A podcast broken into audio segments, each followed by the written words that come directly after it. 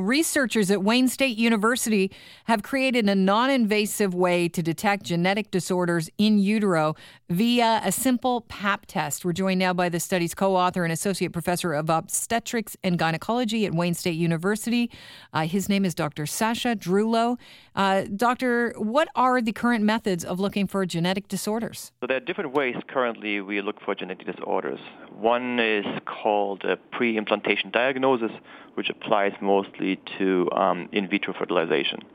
That means for couples who have hard time to conceive, um, the egg gets uh, fertilized in vitro in a petri dish, and then as the embryo grows, we take a little piece of that and we can look at the DNA of the fetus before we actually implant that in the into the womb.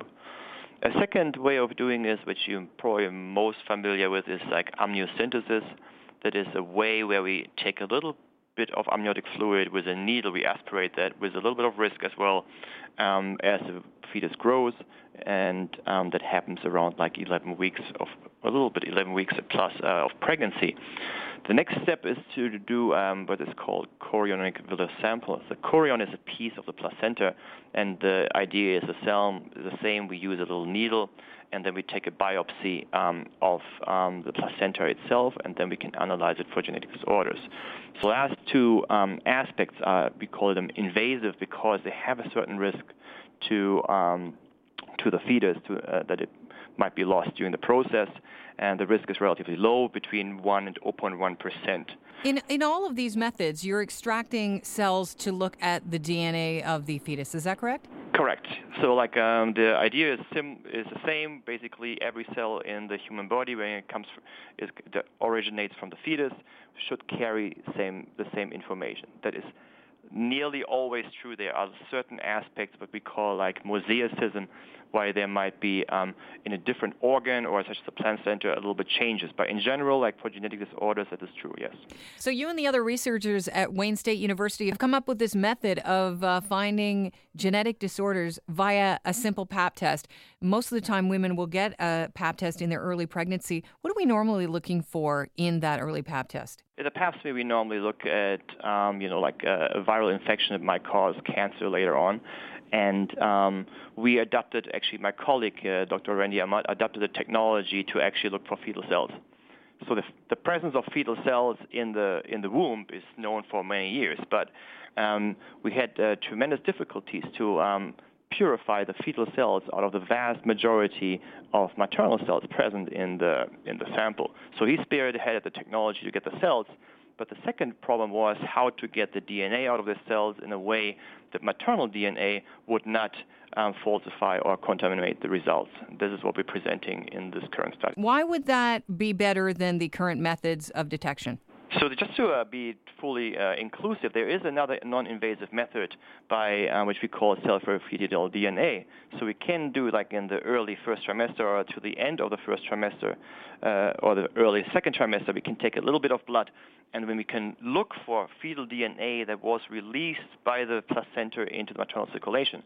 The problem is that the DNA is highly fragmented, and that limits basically the um, analysis option using this approach. And if you talk to doctors, it can only be used as a screening, but not as a diagnostic tool. So you might miss something, is what you're saying. Correct, exactly. You will not get the depth uh, of analysis. So our technology closes a very important gap, and that is that we can look at single nucleotide changes, very minimal changes in the DNA, which could not be detected with any other non-invasive methods.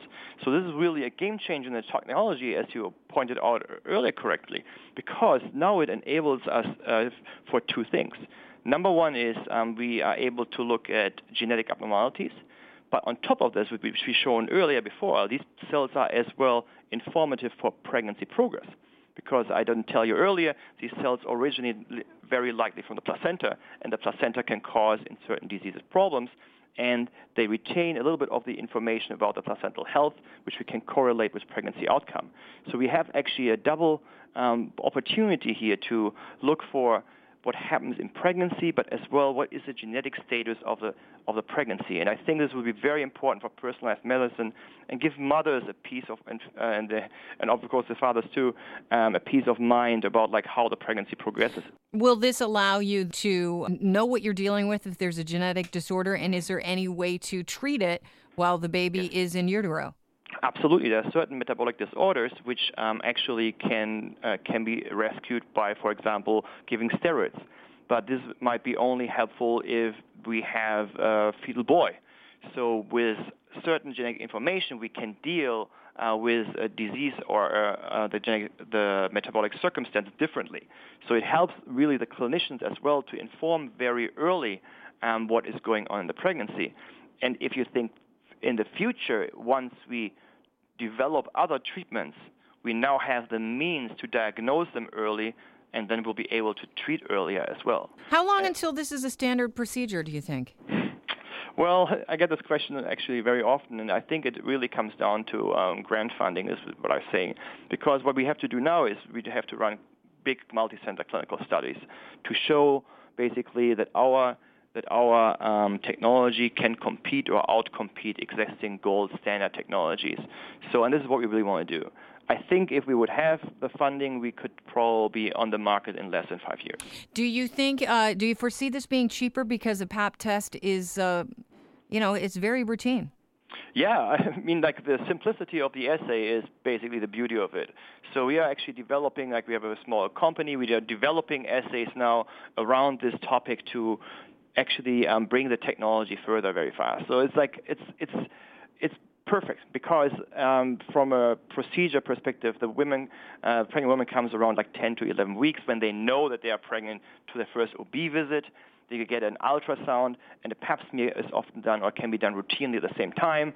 And you know, like there, you can actually start monitoring actively high risk, but as well low risk patients. You know, if the pap smear is negative, it gives a gives you as a mother or as a uh, if you're a pregnant woman the peace of mind that everything is going well. And we all know that the psychology psychological stress of a sure. pregnancy can be immense.